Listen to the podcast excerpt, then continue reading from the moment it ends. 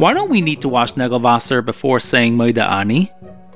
The answer that's given in halacha is that because we don't pronounce Hashem's name, so therefore it's not a problem to say this tefillah, this prayer, without washing Negelwasser. But of course, the question is, being that it's a prayer and I'm speaking to Hashem, wouldn't it be much better to wash Negelwasser first and have my hands go through the cleansing process and then to say the prayer, even though it doesn't have Hashem's name? So the answer to that, which is actually found in Hayom Yom and the David Aleph Shvat, is explained that there are five levels five names to the neshama. The neshama has five names: nefesh, ruach, neshama, chaya, yechida.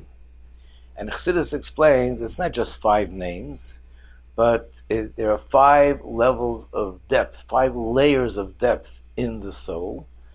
And the simplest, the most external level is called nefesh, and then deeper is ruach, and beyond that is neshama, and deeper than that is chaya, and the deepest level is the level called yechida.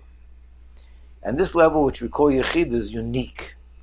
And it's unique in the sense that no matter what a person does, even if they do the harshest Avera, violate Torah in the most, uh, in the most, um, um, in the most uh, harshest way, nevertheless, that part of the soul is not damaged. Not only is not damaged, it's not affected. It's as if nothing ever happened.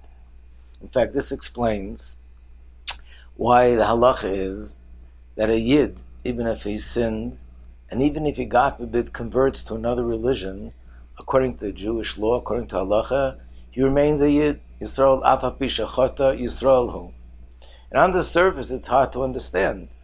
If a person openly declares that they want nothing to do with Judaism, they want nothing to do with Hashem, God forbid, they want to cut off, or even go as far as saying that he hates to be connected to Judaism or Hashem, and goes and converts to another religion which is against Judaism, why in the world would the Torah say that nevertheless he's Jewish? I mean, there's no country in the world that if a person declares that he hates the country and he wants to destroy the country, that the, t- the country will say, well, he still remains a citizen of our country.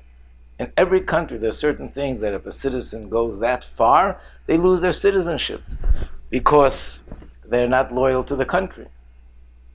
So the reason why, according to Torah, a Jew always remains a Jew is not just because of a biological reason, because a Jew's mother was Jewish, so he's Jewish.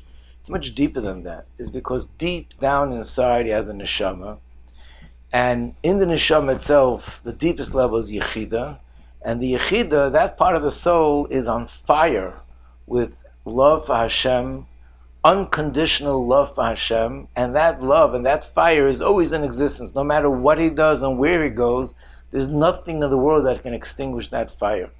So therefore, even on the on the surface, he speaks differently and he acts differently, but deep down inside, we know there's an unconditional love, burning love for Hashem, love for Torah, love for the Jewish people, and that's his true identity. And that's why, according to Jewish law, a Jew always remains a Jew. Now, if this love is so strong, then how come we don't all act like tzaddikim, like uh, we should be doing all the right things, never do anything that's wrong? And the answer is because it's there in a subconscious level. We don't feel it consciously. And because we don't feel it, it doesn't affect us.